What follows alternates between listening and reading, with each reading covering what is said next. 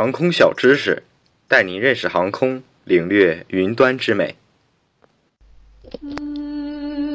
今年从三月八号到现在，一共发生了四起空难，造成大量人员伤亡，在此仅向逝者表示哀悼。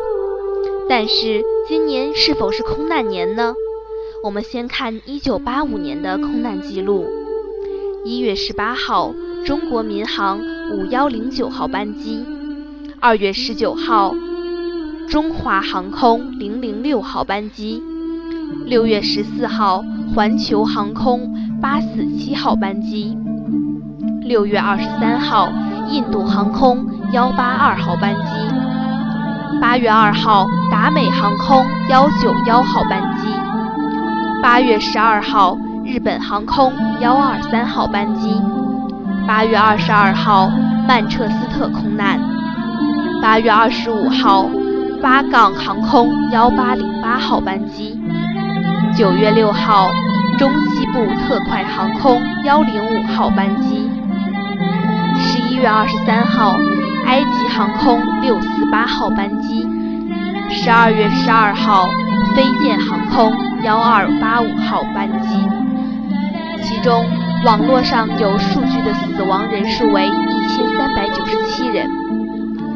我们再看二零零一年的空难记录：一月三十一号，二零零一年日本航空航机空中接近事件，两架均隶属于日本航空的航机在静冈县烧津市骏河湾上空出现空中接近的危险情况。最终，两航机避免了相撞，但造成其中一班航机上一百人受伤。七月三号，一架幺五四喷气式飞机在俄罗斯斯尔库斯克降落时坠毁，一百四十五人遇难。八月二十四号，加拿大岳阳航空二三六号班机在大西洋上空时。油量耗尽，紧急着陆在亚述尔群岛上。九月十一号，美国航空十一号班机世界贸易中心北楼九幺幺事件。九月十一号，联合航空一七五号班机世界贸易中心南楼九幺幺事件。九月十一号，联合航空九三号班机。宾夕凡尼亚州斯莫特郡九幺幺事件。九月十一号，大韩航空八五号班机在飞首尔、安克雷奇、纽约航线时，被美国和加拿大空军战斗机误认为被恐怖分子劫持，飞机被拦截降落加拿大怀特豪斯机场。十月四号，俄罗斯西伯利亚航空幺八幺二号班机在飞越黑海时被乌克兰导弹击落。十月八号，北欧航空六八六号班机。十一月十二号，美国航空五八七号班机。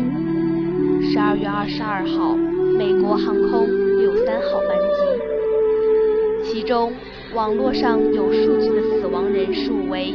三千三百五十五人。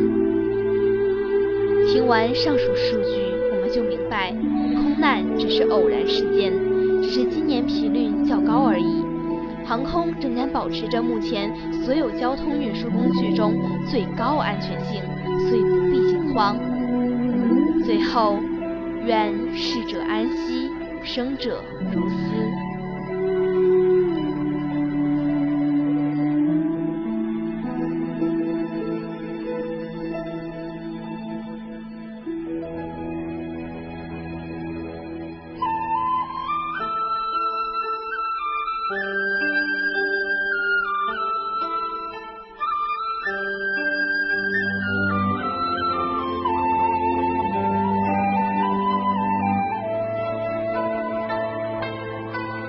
以上内容由东鹏机务茶社提供，感谢您的收听。